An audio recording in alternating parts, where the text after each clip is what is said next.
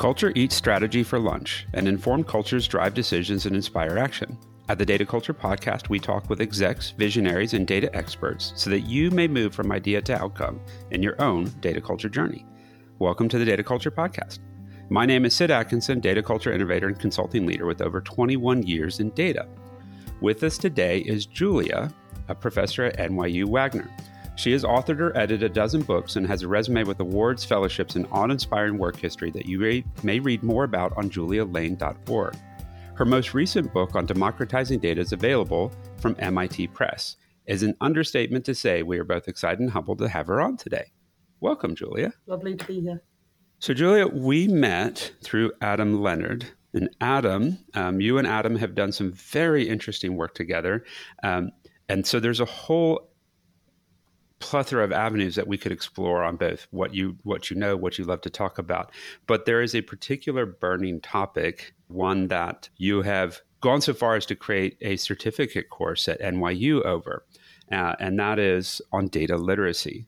So out of all these many books that you've published this this career that you have the, all the different topics this is the, the the biggest one that you're on today. Where does this story begin for you? Why the focus on data literacy recently that's a great question. And I should say uh, the, the it's a really interesting executive certificate. It's it's the the first one of its kind. It's on data literacy and evidence building. And it's joint with the public policy school at NYU, Wagner, and then also the information science school at University of Maryland. And what we're hoping to do is to turn this into a national program joint with public policy and data science schools across the country. So if anyone who is listening to this, that here the goal is is to create, if you like, like an ag extension program for federal, state, and local government agencies and people who work for public policy and evidence, and partner with their local universities to build similar executive ed programs. So everything's open source, everything's uh, reproducible, and so we're we're really excited about the about the project. So. And I'll talk a little bit more at the end about how yeah. people can sign up. So let, let's keep them listening for a little bit. So, Yes, yeah, no, it's it's wonder. There's so much on that program itself that is amazing because of all the collaborators you've had on it, the vision you've had it for. So yes, we will absolutely come back to that. But then there's the origin story piece that's so interesting here as well. Yeah, thank you. So, so I'm an economist by training. I mm-hmm. I ne- kind of a little bit like you said. I never started out going into into into data, but seemed to have ended up there. I so the origin story is I have, as as you know from looking at the website, spent most of my career building large scale public data infrastructures like the LEHD program at the Census Bureau, Patents View at USPTO, and uh, UMetrics at the Institute for Research and Innovation Science, plus the integrated data infrastructure in Statistics New Zealand, which is my home country. Um, yay! And if you're a, if you're a, a rugby fan, I, I, I need hardly mention the All Blacks. So, but anyway. Oh, it's funny you mentioned. I've got that's the one mug I have from New Zealand is an All Blacks mug. Oh, is that right? Yeah. So yes. I, I'm tempted to do a haka, but I don't think your podcast listeners would be particularly interested. But if you get a chance to look at the All Blacks doing a haka, Google it and, and watch it. It's it's it's fantastic. Anyway back to the to the storyline. So so here's here I was in a dusty little corner of the world just building public data infrastructures and kind of giving them away, right? So, so that mm-hmm. seems to have been what, what my academic career has been about. And uh, or I guess the the interest in data became kind of overtook the world, right? There was this tsunami of interest. You kept hearing words like data is the new oil, right? Mm-hmm. And and and what happened was I'd, I'd worked a lot with the with the Census Bureau, and a good friend of mine was the deputy director at Census. She was had come from being undersecretary at Commerce. Her name's Nancy Potok, and she was trying to develop ways in which the Census Bureau, which is a major data agency in the federal government, how she could get them, the staff, to adopt new technologies and think about how to use new data in their day to day work. Right? Mm-hmm. And so they'd, they'd sent people to like coding classes to go and learn how to code and how to use the Python and, and so on. Oh, wow. And what they'd do is they'd go and off and learn it and then they'd come back and they'd go back to doing the same old same old. Because like in any organization you've got stuff to produce. You're going to do the way that you've always done it. It's very very hard to change culture. And she said uh, she came to me and and uh, and John Thompson, who was the former director of the Census Bureau, and we talked about how do you change a culture within within the agency. And if I can tell a, a little side story, you know, it's. Uh, I, I, have to imagine there's going to be a side story because how to change a culture is just not a coffee it's, chat. It's not a coffee chat. So it's like, you know, really what you want to do is you want to get people to learn how to use different types of data and different tools to do their regular work better, not just train them as a carbuncle on the outside, right? Mm-hmm. How you need to integrate it into their workflow. And that sounds like it's obvious, but it's not. And it's really hard to do. So I have that observation frequently, and I love the car. I wrote that carbuncle on the outside because the carbuncle on the outside of the ship doesn't know where the ship is going. Exactly. That's a great analogy. And you know, I have three kids. I've got one, two, and then little oh no, and, and she she knows this. So I hope she, even if she listens, she'll she, she knows this is the case. When she was in high school, did not like statistics and finance. It was the last thing she mm-hmm. ever wanted to do. And she went into hotel management and she found that she needed to use finance and statistics in order to run the organization. So it wasn't this abstract, reusing the term carbuncle on the outside of her existence, mm-hmm. it became integral to her existence. And now she loves it because it helps her do her job better. So, the way in which this started was Nancy and John and I talked about how do you develop a training program that teaches people in the organization how to do their jobs better using the new tools and data. Mm-hmm. And that is what we started doing. Go well, ahead. an interesting question related to that because. It, doing analytics or some, getting better at certain things can almost feel better at getting at being better at ceremony or, or at religion, right? Because if I don't see the output of me being better, and, and, that's one reason why Lee and I talk a lot on these podcasts about like the decision culture or the, the output, or as you mentioned, the product output, right? Making better products or products that have value because if I can't tie me being better at something to what it does, then I'm not sure why I did it. Yeah, yeah, that's exactly right. So, and I think that's why Adam uh, connected us uh, yeah. because we're we're so similar in our thinking on this. So, what we did was we decided to develop these applied data analytics classes okay. that were designed to train people on how to do some of the basic functions that created value for them in their job. That's that's the simple thing, and created value for the organization. Because if, unless you've got value embedded in it, it's an abstract concept. I'm an economist, so I always think about the value proposition. So what I did was um, I had worked at the University of Chicago at, at NORC, and it turned out there was a bunch of computer scientists there who were thinking along the same lines. In particular, mm. a, a, guy called Rayid Ghani, who was actually President Obama's chief data scientist during the um, uh, 2012 election campaign. And he also had been developing this data science for the social good program. He's since moved to Carnegie Mellon. But we sat down, went up to Chicago, sat down, and we designed a class that was based along the core things that people have to do to produce a product that has value within their organization. So what do the what does that involve? It involves first of all knowing what it is you're going to produce that's going to create value. So scoping, standing mm-hmm. back and scoping and saying, okay, what are we trying to do here?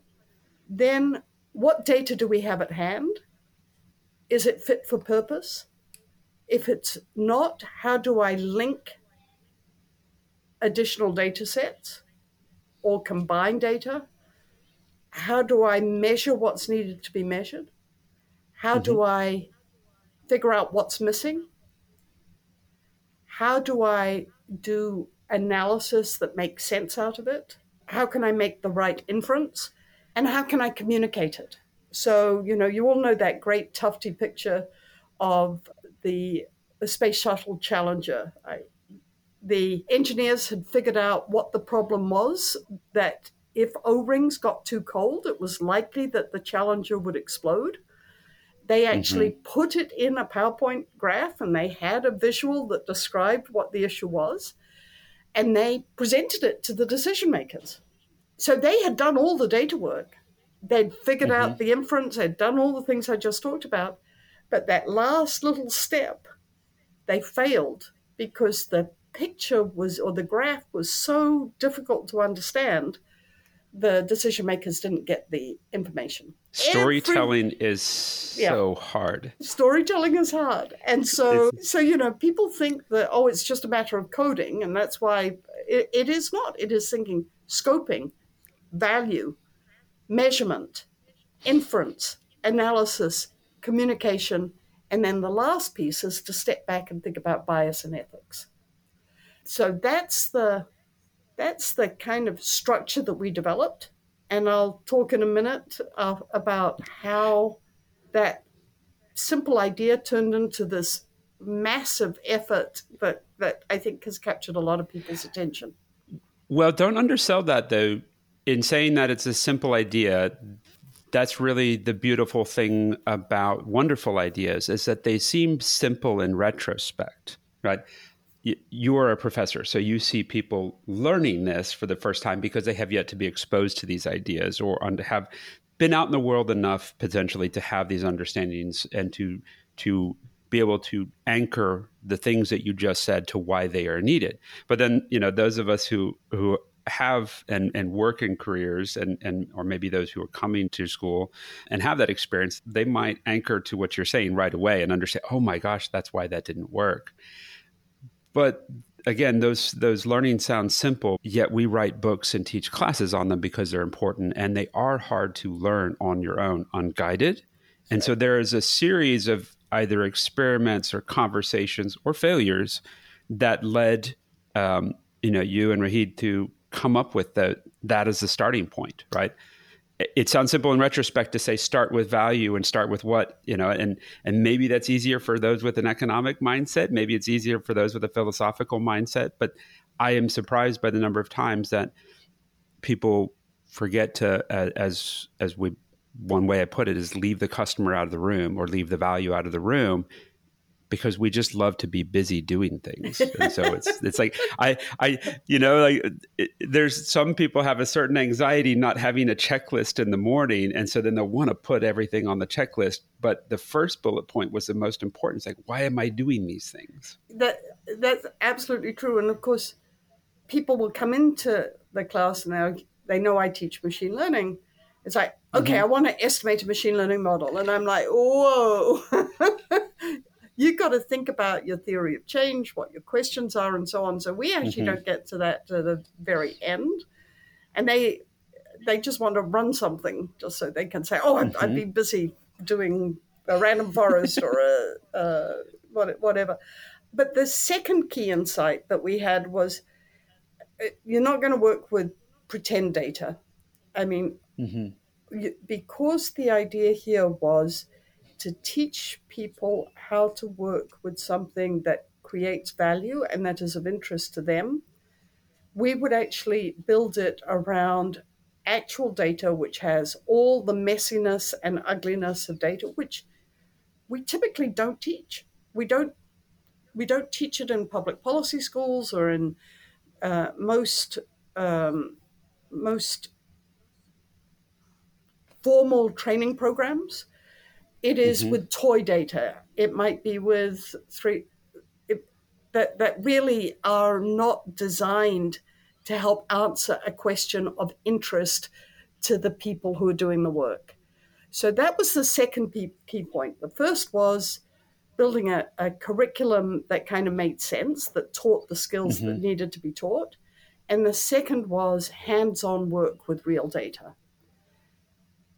And um, yeah, so it's it's um, yeah. that applicability, right? Like if if your if your goal is that somebody can go back to the org that they're in and provide value for themselves and value for the organization, well, how do you get them closer to doing that?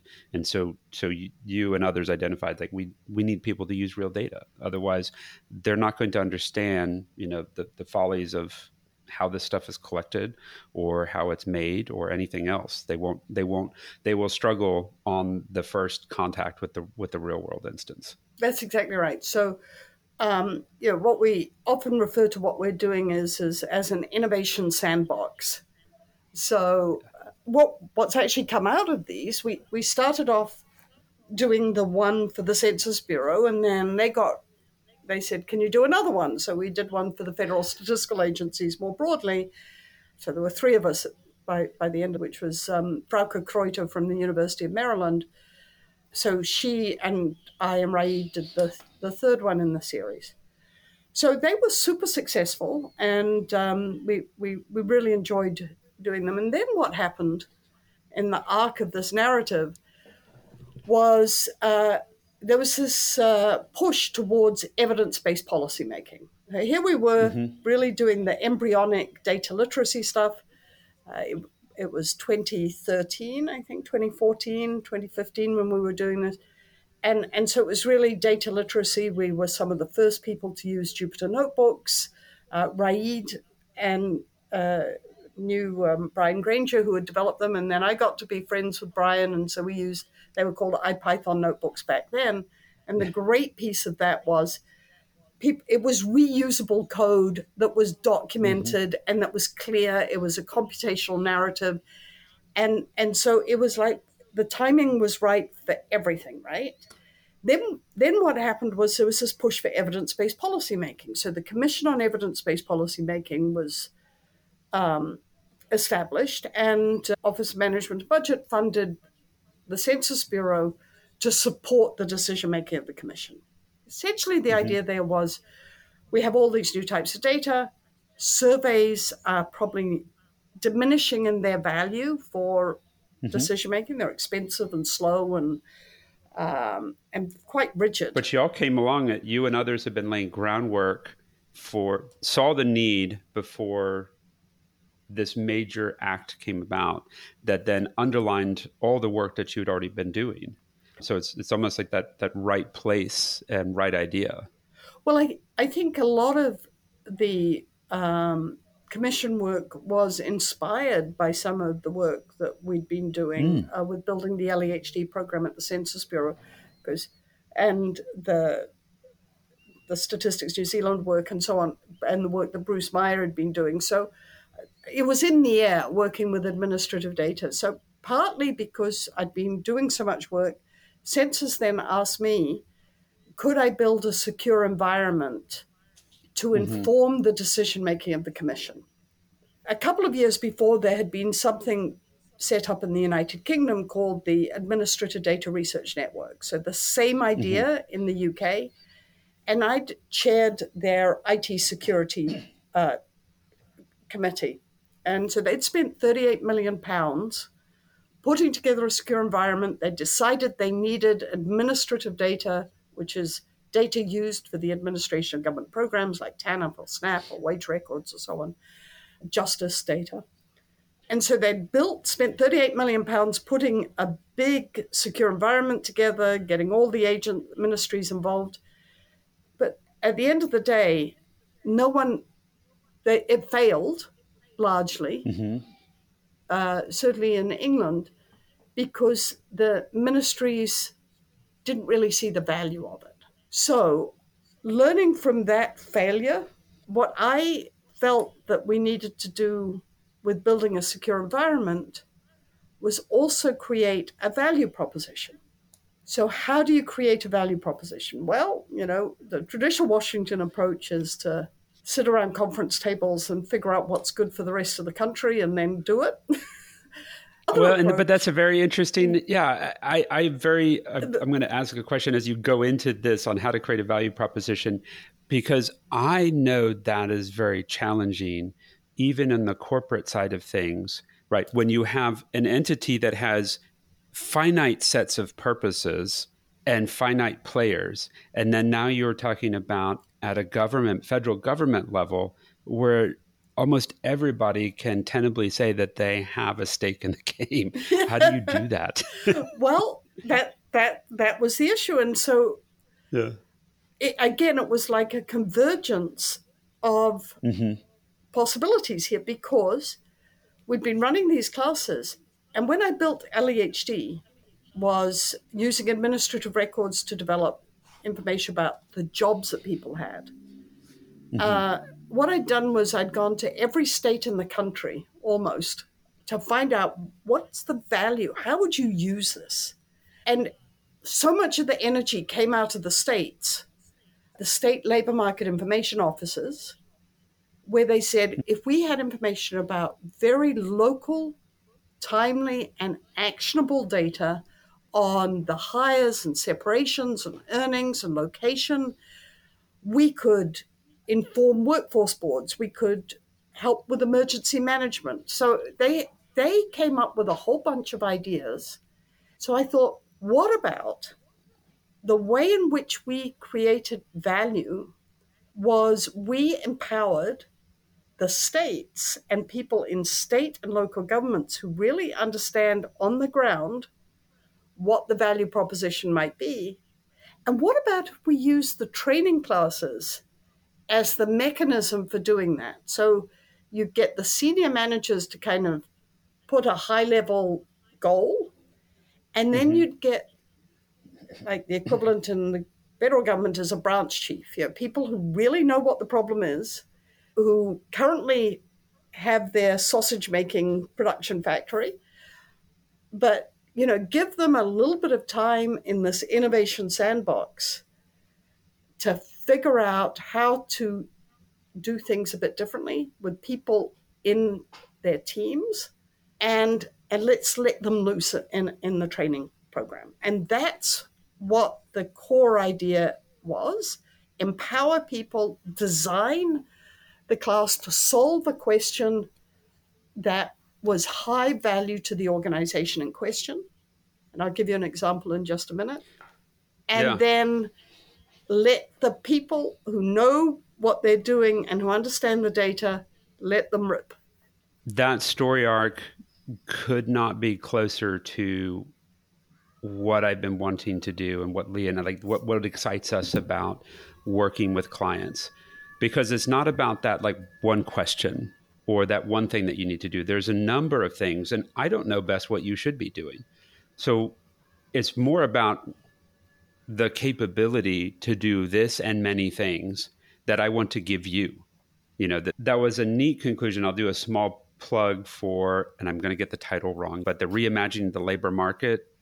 And, and one of the conclusions in there was we have this wonderful structure in the United States of the states right? Where sure. they have their own purview and control, but also that wonderful tension you learn about microeconomics. Macroeconomics is not all policies work in all places. So let them experiment and then let the broader the broader market, i.e. In, in this case, the federal government, learn from those experimentations.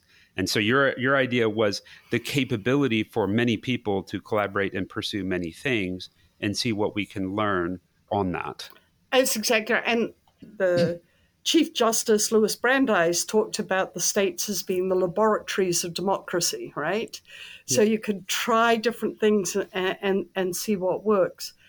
And yes, that American Inter- Enterprise Institute piece on reimagining labor market information is precisely along those ideas. We have this very ex- successful ag extension program where mm-hmm. you design products depending on the state's uh, needs. So in Texas, yeah. it's cattle, and in Wisconsin, it's apples. I'm making this up, but you know, yeah. and you have the same thing with with weather.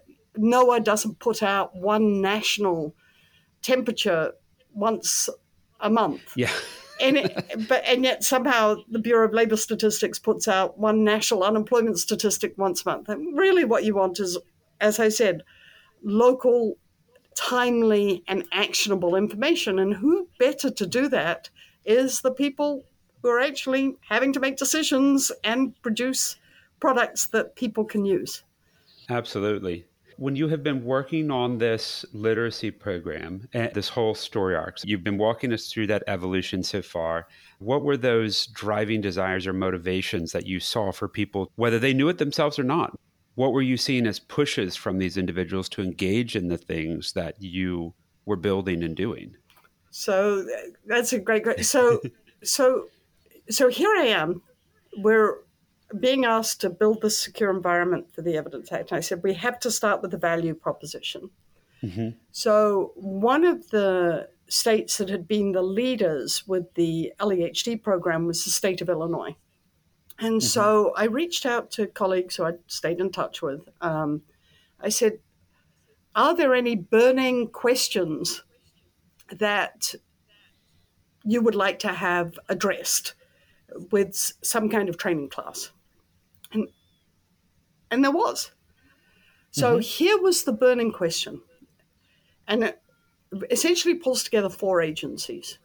So the question was what is the impact of access to jobs and neighborhood characteristics on the earnings and employment outcomes of welfare recipients and formerly incarcerated individuals and their subsequent recidivism and or retention on welfare so really important question right and yeah. but you need to bring together data from four different agencies labor criminal justice, human services, and housing. Now, how are you going to do that? And you've got people in each of the agencies who know their own data but don't know the other mm. data. And so what we did, and this was a lot of heavy lifting and, and work, was we got the approvals from the agencies very quickly because this was something that was high on the governor's agenda.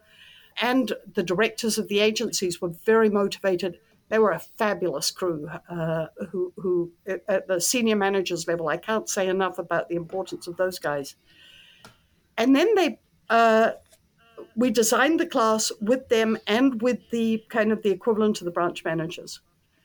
And, you know, the questions, I'm going to say, are the same regardless of what agency you're ever you're looking at. You've got to figure out that's your high level goal. How are you going to boil that down into something that's actionable?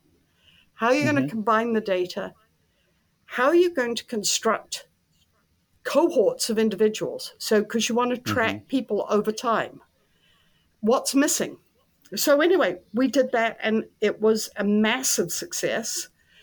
And over the past four or five years, we've trained over a thousand people from over 400 agencies. It's just been heartwarming, really, to, to see yeah. what see what what can be done. And of course, the questions just kept coming and expanding. Philanthropic foundations funding it. Kathy Stack from the Arnold Foundation funded the, that initial set. But then mm-hmm. people mm-hmm. from Schmidt Futures, from the Kauffman Foundation, from uh, Sloan Foundation, and so on supported the development of a lot of these programs to answer questions that were of interest. Oh, that's amazing. And that was the early version. Then there's a couple of stepping stones that go to, to where then it finally becomes a program at, at um, NYU that, and as you mentioned, you op- and UMD, because you've opened the the goal is, as you said, not to have it it owned by any one school or any one group. You want as many people, as many schools to own this, so that more and more people get educated. When you ran this with Illinois, what's different about that first version to what you're doing today? Like what what happened and what you know what did you use learnings did you use to iterate to to arrive at where you feel you have a more scalable program and offering today? So there are a couple of things that that enabled us to scale. So so first of all, thanks to the philanthropic foundations, we were able to fine tune this to figure out how how it should flow. Mm-hmm. Uh, the the big challenge, to be blunt, is uh, the business model. I'm an economist, right? You can't build a training infrastructure like this based on individuals going out and getting grants. So what you have to do mm-hmm. is you have to build something that is uh, for a university, which is a business after all. Mm-hmm. How are they going to generate enough funding to support the provision of it?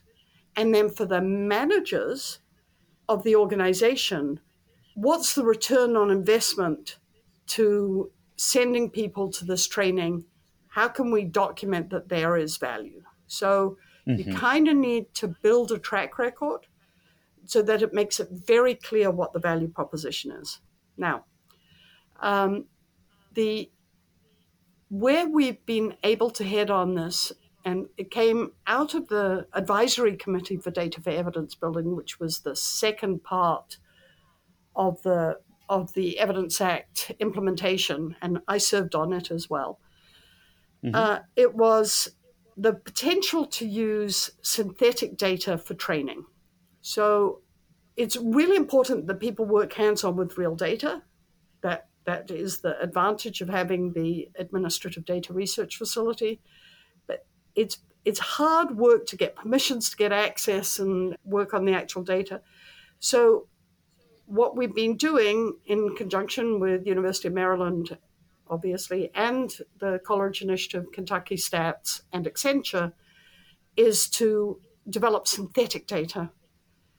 So it's much easier for people to work with the data for training purposes, which has the same missingness, all the same sets of problems, but doesn't have the access restrictions that um, that the real data do. Now, just to be clear, to do yeah. any kind of analysis, you have to have access to the real data. The synthetic data are not going to work for real analysis, but for the ability to um, work with the synthetic data means that you can have larger classes.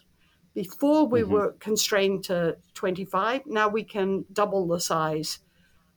Still have people work in teams, hands on with group work and so on but the the the budget model is a lot more straightforward. So it, it, I think we've developed the sustainability. The second piece was so one was the business model. The 2nd mm-hmm. is the the documentation of the value proposition. Because there were mm. two really important products that came out, an unemployment to reemployment portal, which was led by the state of Illinois, and a multi state education to workforce dashboard, which was led by Kentucky and Ohio, that the states could adopt use and they could see, oh my goodness, she's not just, or the, the, this whole vision was not just blah, blah, blah. There's actual products that can come out of it. So mm-hmm. that value is clear. So the business model is is clear the value proposition is clear. And that's, I think, why this uh, executive education certificate has become possible and scalable mm-hmm. across the country. It, it's the classic startup mentality, right? You you sought product market fit, found the early proofs of pain in the market, proved what needed to be done, and then built the product, iterated on the product until you got the right thing that scaled. That's exactly it, right. Except in the in the, in the you're going to laugh at me, Sid. I yeah. I don't know. And my husband's like, "Why do you keep doing this? Why do you keep building stuff and then just giving it away?" Other people in yeah. the private sector are making tens of millions from producing stuff and selling it, and here I am just yeah. kind of giving it away. And my husband's going, "Come on, Julia." I well, we we all have different motivations in life, right? Yeah. It, it just depends on what you know what it is that makes you get up in the morning or excites you to to learn and grow. Making a difference uh, for the public good is appears to be what what matters to yeah. me. well, so then this has been a rousing success. There's a lot of interest. Every time I talk to some of my clients about this program, because I only recently discovered this program. And so I have been given all the paths. If you, if you have the opportunity or have that, listened to any of our previous data literacy comes up a lot. Like Dorman Bazzell, CDO of North Dakota, now data strategy practice leader at Capgemini, Ed Kelly, who was the chief data officer for the state of Texas. Um, you know, now semi-retired, but still advising the state in various matters.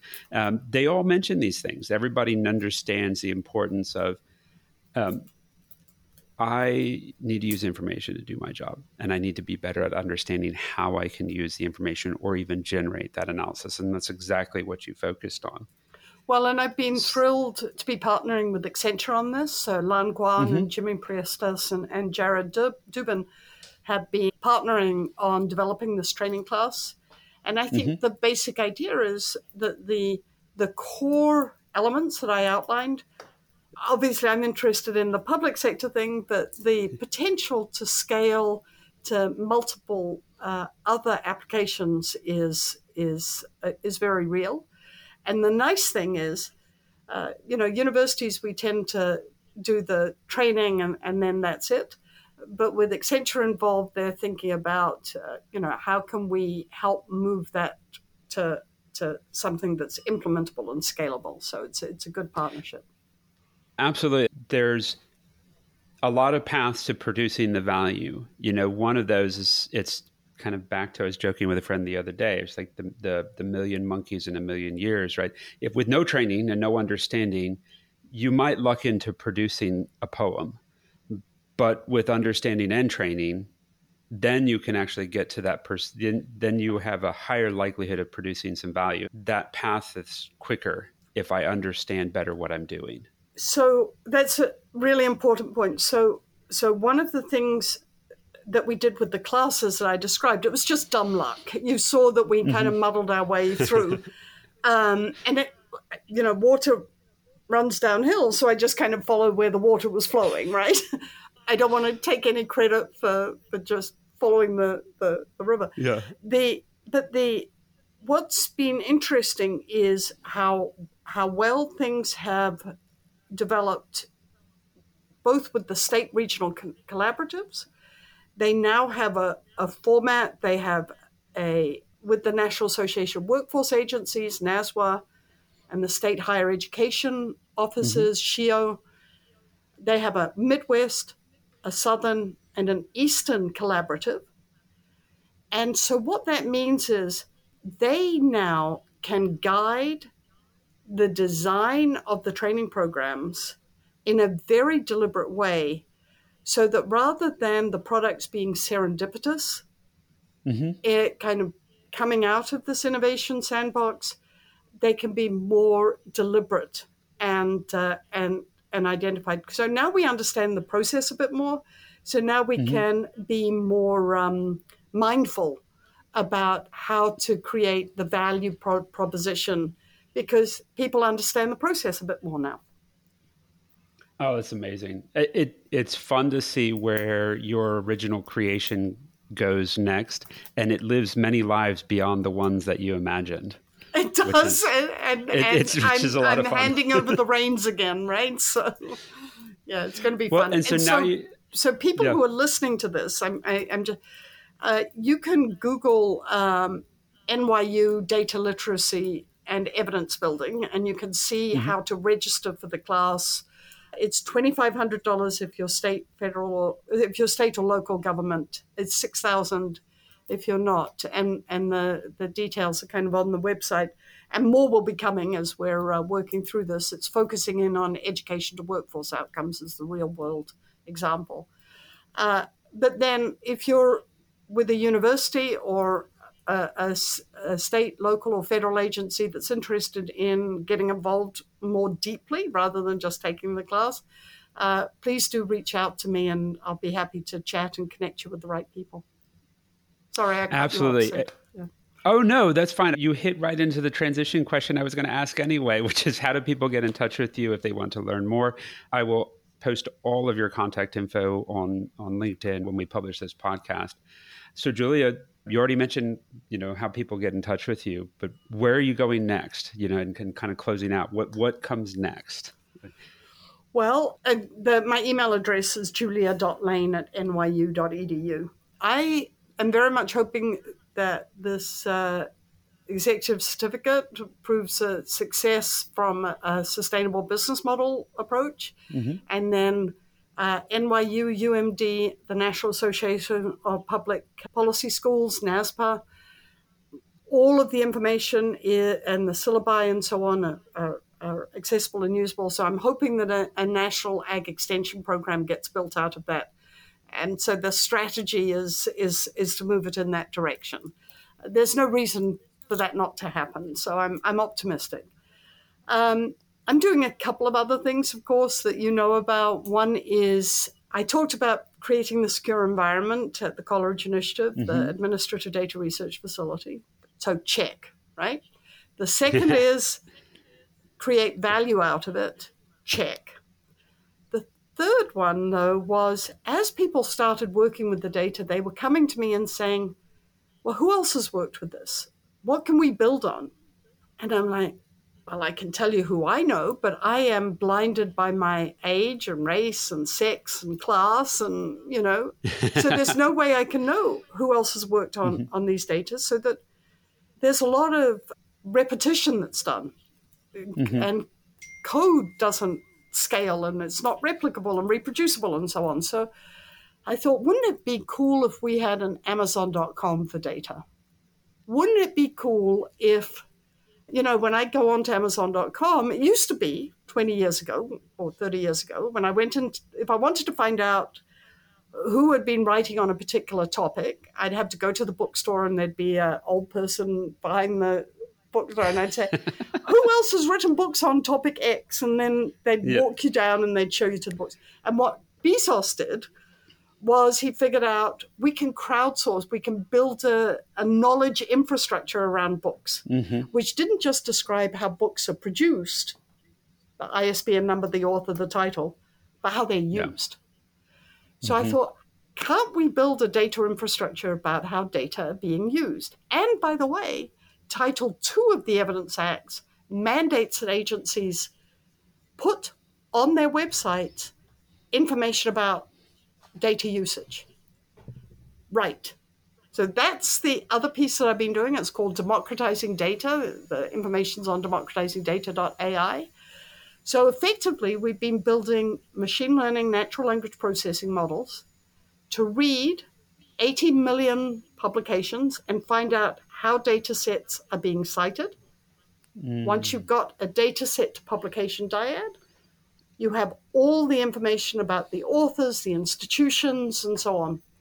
So uh, my my colleague in crime continues to be Nancy Potok on this, and we pulled in Johns Hopkins and Elsevier and you know, Texas Advanced Computing Center and your home state of Texas.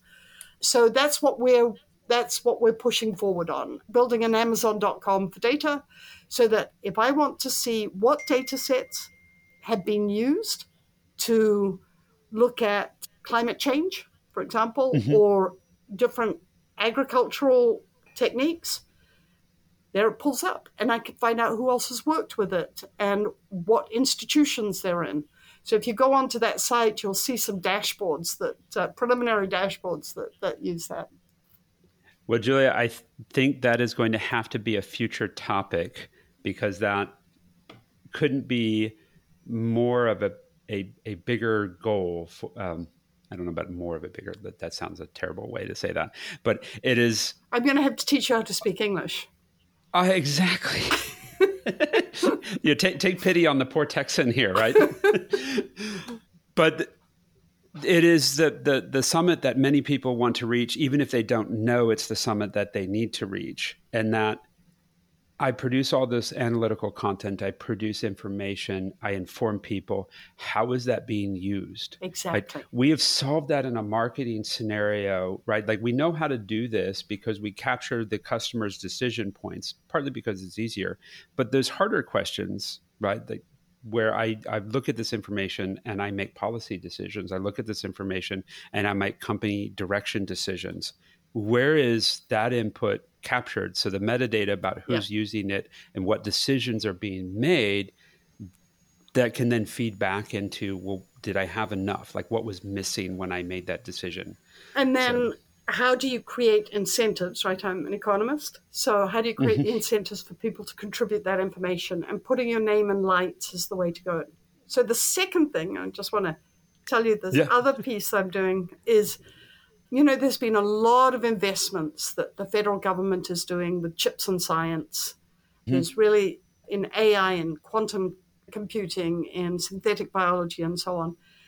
And the argument has been um, oh, and obviously semiconductor research. And the argument has been, oh, this is going to create jobs and high high quality jobs and stimulate the economy.